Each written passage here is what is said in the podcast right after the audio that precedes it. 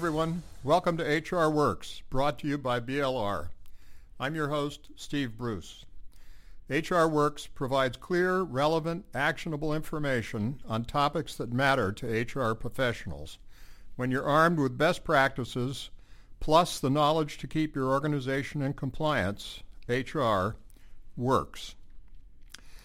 Wouldn't it be nice if all the relationships we have at work were stress-free and productive? Actually, wouldn't it be nice if all the relationships we have in life were stress-free and productive? But experience suggests that that's not going to be the case. And at work, H R managers have a dual role. They have to manage their own relationships, but they also have to step in when other relationships are floundering. So to gain some perspective and some practical tips, we've asked Doctor Henry Cloud to join us today. He's a psychologist, a New York Times best-selling author, and has a syndicated radio show airing in two hundred markets. Welcome to H R Works, Henry. Good to be with you guys. Let me start out by asking and, you to... And can, can I start out by saying a little bit of something about H R? Sure. Because I, you know, I, I work mainly with C E Os and, and their executive teams. And when it gets past that and you start to work really, um, you know, very deep within within the company, the the H R person is really the thought partner so often of what drives this this side of making making a company or an organization work. And um, I just love it when when C E Os see see H R as their their most important strategic partner, and I, my my hat always goes off to you guys, so I just wanted to start there. Oh, great. Thanks. So let me start out by asking you to tell us a little bit about your newest book, The Power of the Other, the startling effect other people have on you, from the boardroom to the bedroom and beyond, and what to do about it. Um, well, it's actually a book that I've been wanting to write for a long time um, because in this leadership space and, and the H R space and the people getting to better performance space, we always tend to talk about how people need to improve, and that's true. You know, they got to up their, their competencies and their skills and their knowledge base and and their techniques, and it's always focused on how they need to get better, which is true. What we don't talk about, though, is reality, because the reality is, in both the research as well as our experience, the reality is the only way that people get better in all those areas is in the context of a relationship.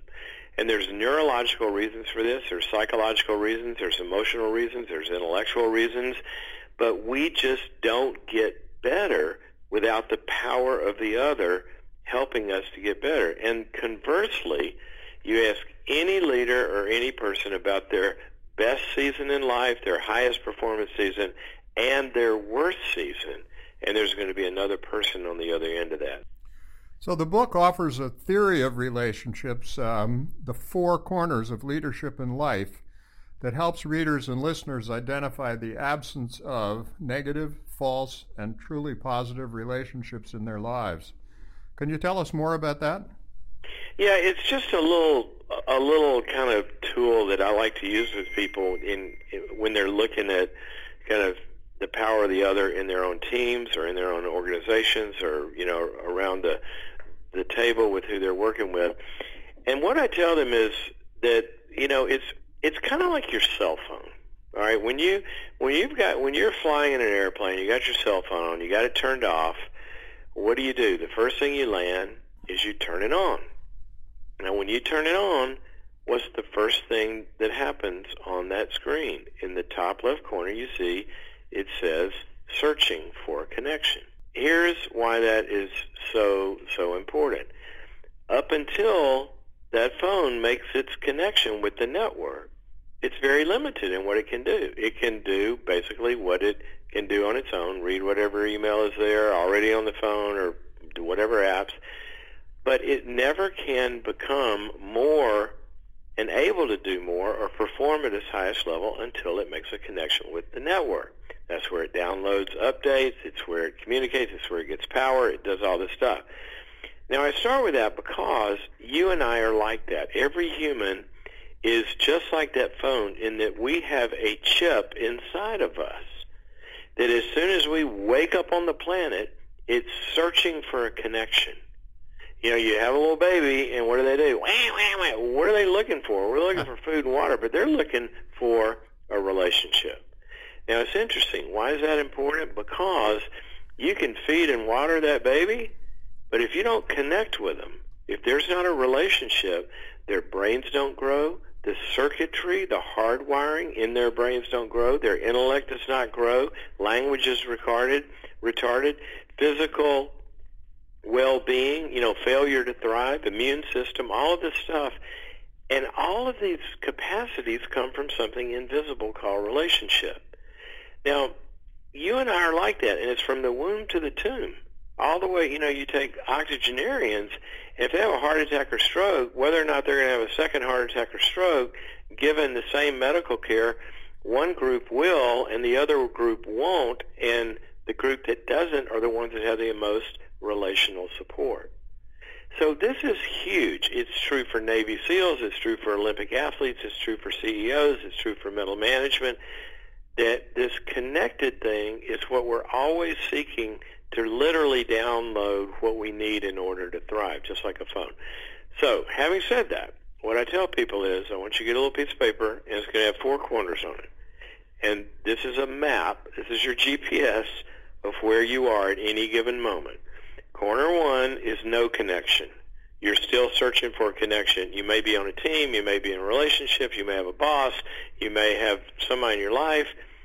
But you're really not connecting. You're kind of in it alone. And needs go unmet, and you're not fueled, and a bunch of other stuff. So you're you're you're really just still by yourself in the midst of people. The second corner is what we call a bad connection.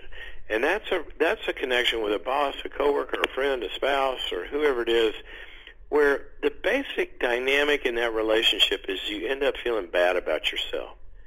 You're not good enough. You never can meet the expectations. They're critical. There's a toxic dynamic that works from, you know, guilt or shame or whatever it is. There's a connection, but it leaves you feeling somehow bad.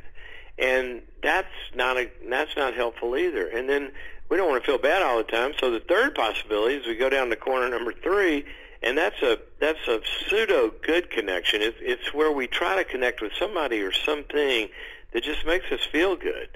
And, you know, we self-medicate in some way. It can be a person. It can be somebody who flatters you or just strokes your ego or agrees with everything you say or thinks you're great all the time. Or it can be an addiction. You know, it could be a substance, or it could be any kind of behavior. But it's an attempt to feel good, and we try to connect with some experience that makes us feel good or a person. And that doesn't work either. And the only one that works is what we call corner four. And corner four is real, authentic connection, where you're truly who you are, your strengths and your weaknesses, your needs, your fears, your victories, all of that sort of stuff. And you're with real others who are the same way. And and what we see is in that corner, when you have a company like that, you have a team like that, you have a marriage like that, you have a friendship like that, what we see is we see people getting better, and we see them thriving and getting past whatever limits they have. So that's briefly a synopsis. Well, I'm going to look for corner four in my life. That's that's clear. Well, yeah, you know, it's in it's in every context. I'll talk to, you know, I'll take an executive team through this and say, okay, how'd you guys do in this meeting? What corner did you hang out with? And and they will literally be able to see it. They'll say, well, you know what, we're kind of like in corner two here. We're being pretty critical of each other, but we're not solving problems. And so they can learn to self-diagnose, and then they say, look, we need to get down to corner four. And then they start to be real. Well, turning more particularly to the workforce, how do you define and identify a toxic or a dysfunctional workplace environment?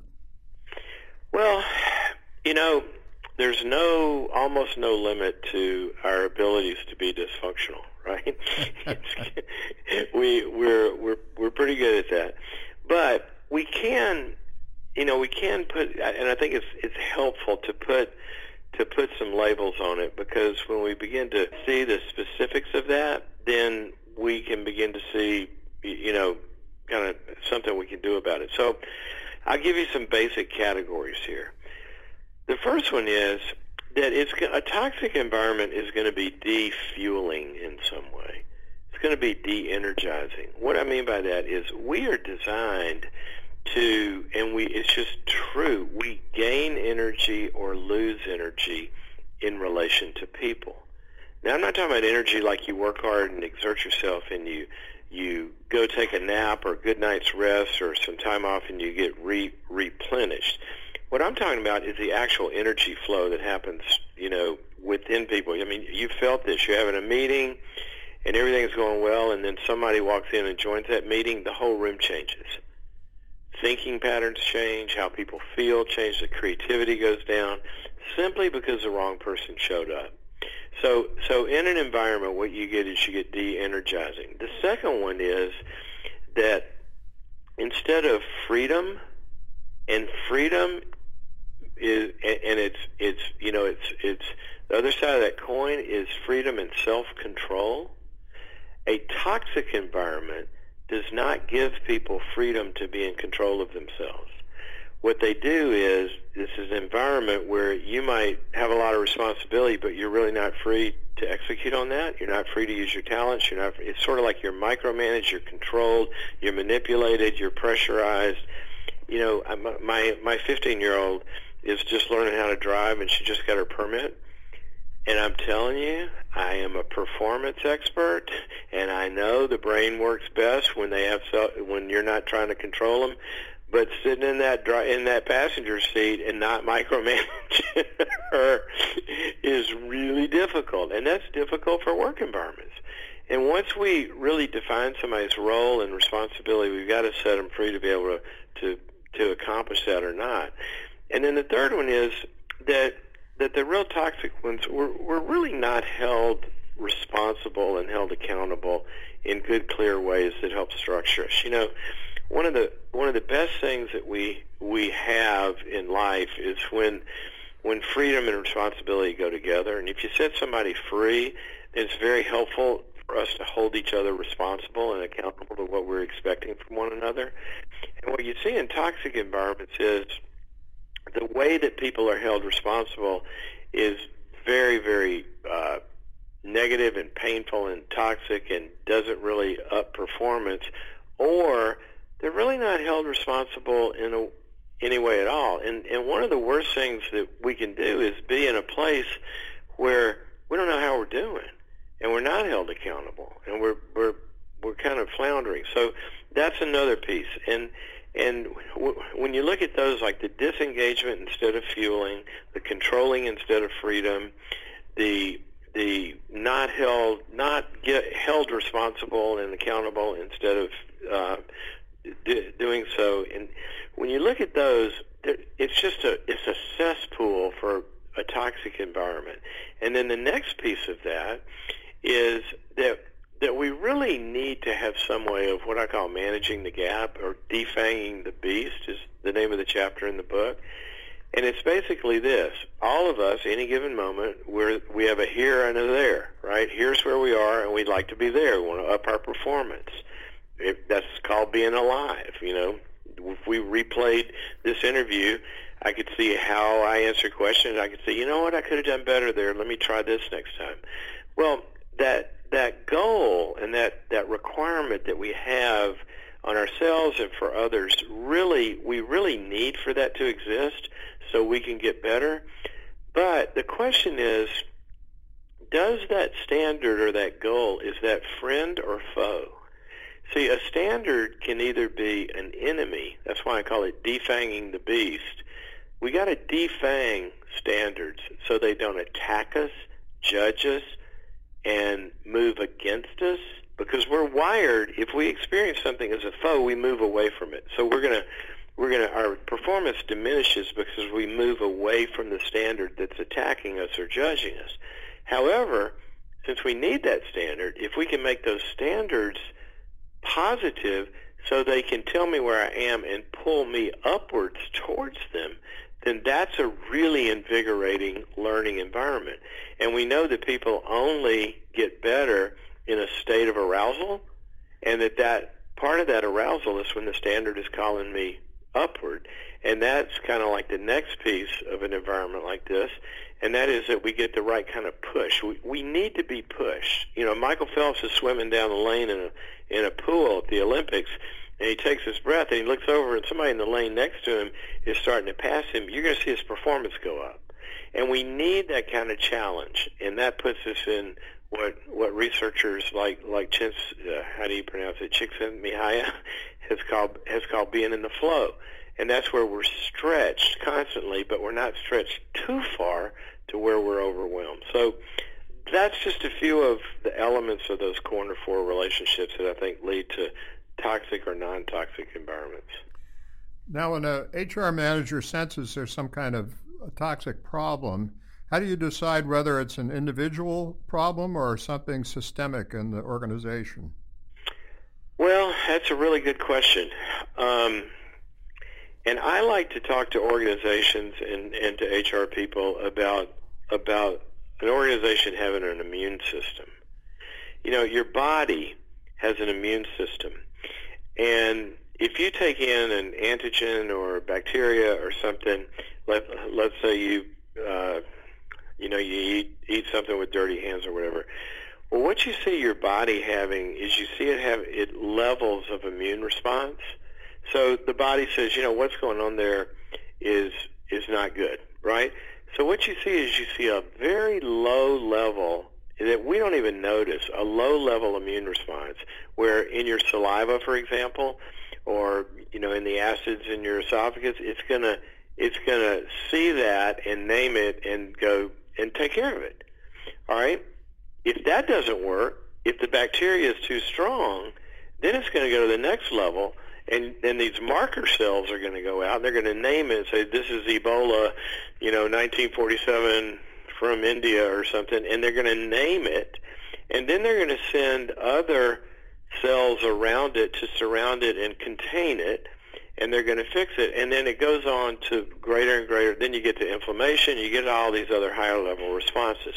Now, why do I say that? Because when you're talking about a systemic problem in an organization, what you've got to ask is, does this organization have healthy immune functioning? Meaning that an organization, a team, a department, an environment, a group enforces its norms. Okay, so if you're in a healthy organization that doesn't have a systemic problem, then if somebody starts to have, you know, some kind of toxic behavior or something, and that group, I mean, even at that table around that team, they will have been developing their immune system, and they have covenants with each other, and this is how we're going to hold each other accountable, and this is the way our team works. And if somebody gets out of line, the the saliva itself at that time, it never makes it to H R. That team says, hey, wait a minute, you know, we're supposed to, like like Ed Catmull says at Pixar, we're supposed to, you know, we're supposed to say it with respect and say it all. Now, you just said it all, but that wasn't really respectful, so try again, right? The team is going to just Just fix it right there. But if you have a systemic problem of there's no immune functioning in this organization because the values have not built, been built and communicated and reinforced, you don't have teams that work on how they work together, then you might have bad behavior, but you can't just say this is an individual because the whole body is infected. And we got to go to work at upping the health of the system as well as addressing the problems of the individuals. And so I think it's H R's, um, you know, it's, it's one of H R's jobs to to help an organization look at, okay, what, how does the immune system work here? And are bosses equipped to address, well, first of all, before bosses, our coworkers, have they been taught and trained how to address bad behavior with each other first? If that doesn't work, what's the next step of the immune response? And and it, it, you got to get the organization healthy to fix individual problems, or they will take over the system. All right. Well, if um, H R professionals do witness some kind of workplace dysfunction, how can they work to enact a change, uh, individually and departmentally?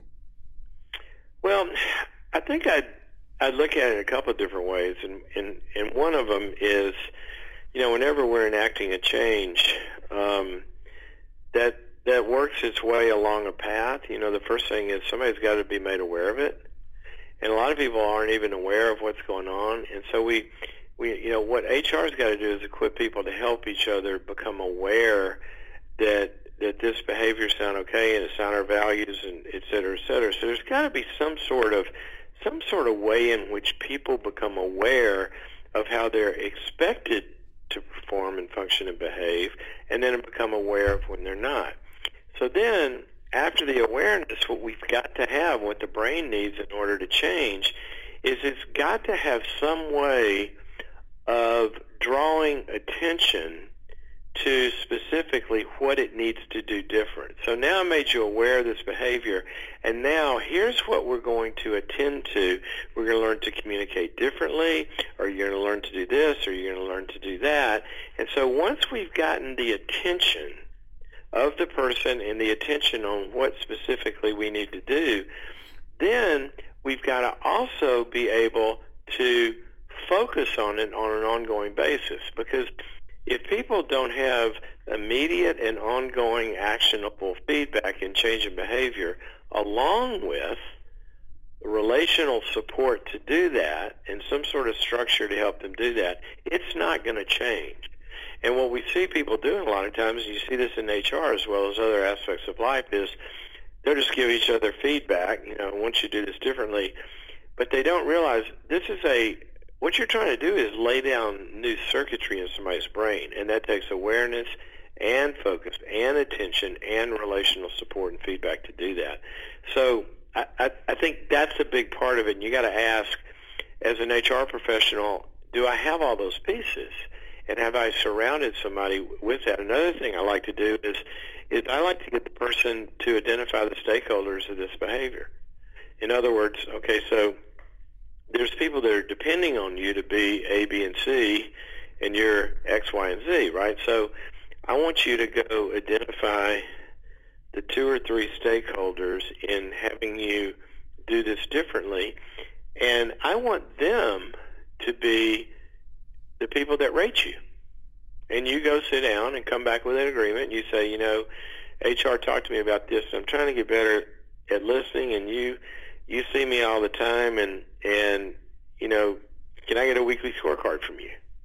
And I want to get your feedback. And I'm not here to argue or negate it or anything. And I like to put the stakeholders in charge of actually monitoring and driving some of the improvement. Well, that's great. Now, um, you've talked about the power of mentors and role models in the workplace. Can you tell us a little more about that? Well, it's very hard. You know, it's hard for the brain to to do something that's never seen, right? And and modeling, we know that modeling is a really, really big deal. In fact, now, you know, you read the neuroscientists, and we actually have these things, we know we've got these things called mirror neurons, and we watch something, and, and you know, we've already started to learn how to think about, to feel, and organize the system to be able to do it. And and so mentors do a lot of modeling, but what, what mentors do is I always think about a good a good mentoring relationship as having four very distinct channels of delivery. And I like to see H R departments think about it in, in this way, because this is really how people get better. There's going to be four things you have to worry about. Number one is, are we giving in mentoring relationships, is there a transmission of information? So for us to change, for us to get better, I got to know something that I don't know. You know, if my golf swing is going to change, then my teacher's got to look at me and, and say, you know what, you're going to get a lot more clubhead speed if you take it back to parallel instead of so, three quarters, right? So there's some kind of info I need, a principle, a direction, some kind of something. And so when we're trying to mentor someone, what great mentors do is they pass on information and say, hey, I just read this book, or I want you to check out this blog, or here's a download I think would be helpful to you. And my mentors are always, you know, they're forwarding me links to something they just read. So the information piece is number one. Number two is we need relationship. Now this is, I just said we need relationship in this whole category, right? But what I mean by relationship here is literal, literal connectedness, where you're getting support, you're getting empathy, you're getting understanding, you're getting feedback, you're getting correction, you're getting challenged, you're getting observed. See, we need that in the flesh. We need we need people that that are literally talking to us in some form or fashion, and they're, the relationship itself has power because we're we're downloading really two things. We're downloading energy and coding from those relationships. And so that's the second piece. Now, the third one is experiences. We don't grow without experiences. And I think what good relationships that our mentors do is they they see the experiences that their mentees need, and they take them in those experiences. Let's go on a sales call. I want you to sit in on this meeting with me, or I'm going to put you out there and let you try it, and I'm going to give you feedback, and I'm going to watch you. But they think about, what kind of experiences do I need to provide for this person that's going to help them grow? And then the fourth one is there's got to be some sort of structure to it. You know, we don't grow just doing things as we feel like it. You know, people that get in shape, they have a structure. Did they go work out at a certain time, a certain place? And there's a schedule to it, and there's a dosage to it.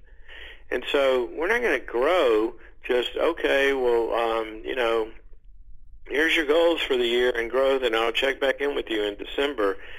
I want to see a structure and a time and place. And I can tell you somebody's growing by looking at their calendar. It doesn't have to be overly structured, but it can't be free for all either. You don't see growth when you when you do that. So beyond the uh, the mentors and the role models, and um, we've got business leaders.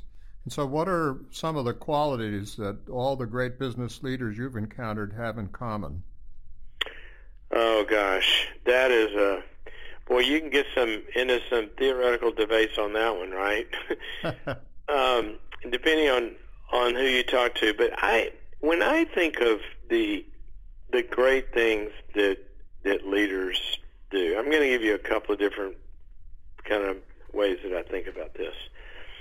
I think of leadership as basically a leader is going to always be doing five things.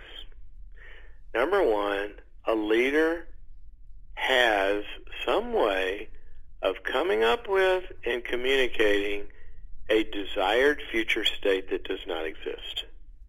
We call that a vision. So what leaders do, first of all, is leaders can see something that doesn't exist, and they can call that out and name it and make it in a way that's captivating and motivating people. And they come in, they're going to lead this team, and they're taking over this team or this company, and they say, you know what, I I can see a company here that, that looks like this, and it's where people come to work, and they we're creating stuff, or we're, we're, we've gone and captured ninety percent of the market or whatever. But there's something that doesn't exist today that a leader is able to see, that nobody else sees, and they're able to make that clear, and they're able to make it compelling, that I want to go there is the feeling that people get. You just painted a picture of something I want to go join, I want to invest myself in. That's the first one. The second one is that a leader can't go anywhere to there by themselves. So the second thing is they've got to be able to engage the talent. And great leaders have a way of figuring out, you know, it's like Jim Collins said, who, what seats do I need on the bus to get there? And then who's going to fill those? And great leaders basically have have really good ways of engaging talent. And they can not only help people get engaged and motivated, but they also are really good at picking the talent that they need to have around them. And they're able to, to engage them through a lot of different methods. And then the third one is that great leaders don't just, you know, just then hop at it. They have a plan, they have a strategy, they have a way that we're going to get from here to there. And that becomes clear to people. So so it's like, uh, you know, it's just with um, the the long-term cr- creator of the the culture at Southwest Airlines, and, and she she was talking about how, you know, they were just so so clear about their strategy. They basically had three strategic initiatives. They were going to be low cost, they were going to be on time, and they were going to drive customer loyalty. Now, that's our plan. That's our strategy. So when a gate agent knows that's how we're going to get there, and somebody runs up and says, hey, can I, I'm on a later flight, can I get on this plane? It doesn't take them forty-five minutes to figure it out. They have a very clear strategy. The gate agent says, well, there's a seat open, so it's not going to affect cost. Uh, we have time. You can hop on the plane. It's not going to make us late. And, boy, is this going to make this customer loyal. Hey, yeah, sure, hop on the plane. And see, leaders have set strategy and plans into place that people can actually follow, and then they execute against those.